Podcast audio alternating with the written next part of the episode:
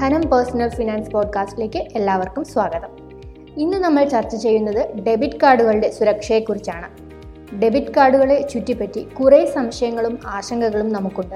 കാരണം എവിടെ തിരിഞ്ഞാലും ഓൺലൈൻ സാമ്പത്തിക തട്ടിപ്പുകളുടെ കഥകളാണ് നാം ദിവസവും കേൾക്കുന്നത്.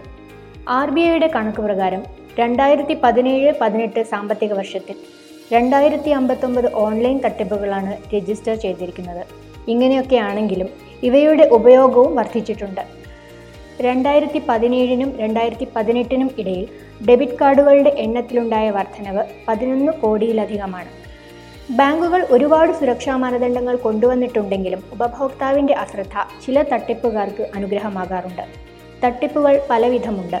അവ എന്തൊക്കെയാണെന്നും അതിൽ നിന്നൊക്കെ സുരക്ഷ നേടാൻ എന്തൊക്കെ മുൻകരുതലുകൾ എടുക്കണമെന്നും നമുക്ക് നോക്കാം. വളരെ കൂടുതലായി കാണപ്പെടുന്ന ഒരു തട്ടിപ്പ് രീതിയാണ് ഫിഷിംഗ് ബാങ്കിൽ നിന്ന് അല്ലെങ്കിൽ മറ്റ് ഗവൺമെന്റ് ഓഫീസുകളിൽ നിന്ന് എന്ന് പറഞ്ഞുകൊണ്ട് ടെലിഫോൺ കോളുകൾ ഇമെയിലുകൾ എസ് എം എസ് മുതലായവയിലൂടെ ഉപഭോക്താക്കളുമായി ബന്ധപ്പെടുകയും debit card number PIN C V V number O T P മുതലായവ ആവശ്യപ്പെടുകയും ചെയ്യുന്നതിനെയാണ് ഫിഷിംഗ് എന്ന് പറയുന്നത്. Debit card number PIN C V V number O T P എന്നിവ ആവശ്യപ്പെട്ടുകൊണ്ട് ബാങ്കിൽ നിന്നോ മറ്റു ഓഫീസുകളിൽ നിന്നോ ആരും ഉപഭോക്താക്കളെ വിളിക്കില്ല എന്ന് എല്ലാവരും ആദ്യം മനസ്സിലാക്കണം. അങ്ങനെ വിളിക്കുകയോ മെസ്സേജ് ലഭിക്കുകയോ ചെയ്താൽ അത് തട്ടിപ്പുകാരായിരിക്കും. ഇവർക്ക് ഒരു കാരണവശാലും ഒരു വിവരങ്ങളും നൽകരുത്. മറ്റൊന്നാണ് സ്കിമ്മിംഗ്. എ ടി എമ്മുകളിൽ കാർഡ് സ്വൈപ്പ് ചെയ്യുന്ന സ്ഥലത്ത് വ്യാജ കാർഡ് റീഡറുകൾ രഹസ്യമായി ഘടിപ്പിച്ച് കാർഡിലെ വിവരങ്ങൾ ചോർത്തി പിന്നീട് പണം അപഹരിക്കുന്ന രീതിയാണിത്.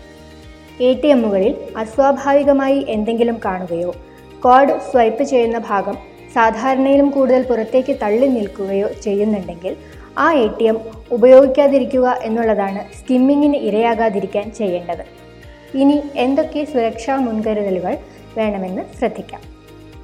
ഡെബിറ്റ് കാർഡ് ലഭിച്ചു കഴിഞ്ഞാൽ അതിന്റെ പുറകിൽ ഉപഭോക്താവിന്റെ സിഗ്നേച്ചർ രേഖപ്പെടുത്താനുള്ള സ്ഥലത്ത് ഒപ്പിടുക. ആദ്യമായി ജനറേറ്റ് ചെയ്തെടുക്കുന്ന പിൻ നമ്പർ ഇരുപത്തിനാല് മണിക്കൂറിനുള്ളിൽ മാറ്റുക. പെട്ടെന്ന് ഊഹിച്ചെടുക്കാവുന്ന വിധത്തിലുള്ള one zero one zero one two three four മുതലായ പിൻ നമ്പറുകൾ ഉപയോഗിക്കാതിരിക്കുക. പിൻ നമ്പർ ഇടയ്ക്ക് മാറ്റിക്കൊണ്ടിരിക്കണം. പിൻ നമ്പർ മനസ്സിൽ ഓർത്തു വയ്ക്കുക. അത് മൊബൈലിൽ അടിച്ചു വെക്കുകയോ കാർഡിന്റെ കവറിലും മറ്റും എഴുതി വെക്കുകയോ ചെയ്യരുത്. എ ടി എമ്മിലും പി ഒ എസ് മെഷീനുകളിലും പിൻ നമ്പർ അടിക്കുമ്പോൾ മറ്റുള്ളവർ കാണാതിരിക്കാൻ ശ്രദ്ധിക്കണം. ടെലിഫോൺ കോളുകൾ S M S email WhatsApp മുതലായവയിലൂടെയൊന്നും card വിവരങ്ങൾ ആർക്കും നൽകരുത്. ഇടപാടുകൾ കഴിഞ്ഞാൽ ലഭിക്കുന്ന റെസീപ്റ്റ് എസ് എം എസ് എന്നിവ പരിശോധിച്ച് തുക ശരിയാണെന്ന് ഉറപ്പുവരുത്തണം. ബാങ്കുകളിൽ നിന്ന് വരുന്ന എസ് എം എസുകൾ ശ്രദ്ധിച്ചു വായിക്കുക. നിങ്ങളറിയാതെ ഇടപാടുകൾ നടക്കുന്നില്ല എന്ന് ഉറപ്പുവരുത്താൻ ഇത് സഹായിക്കും.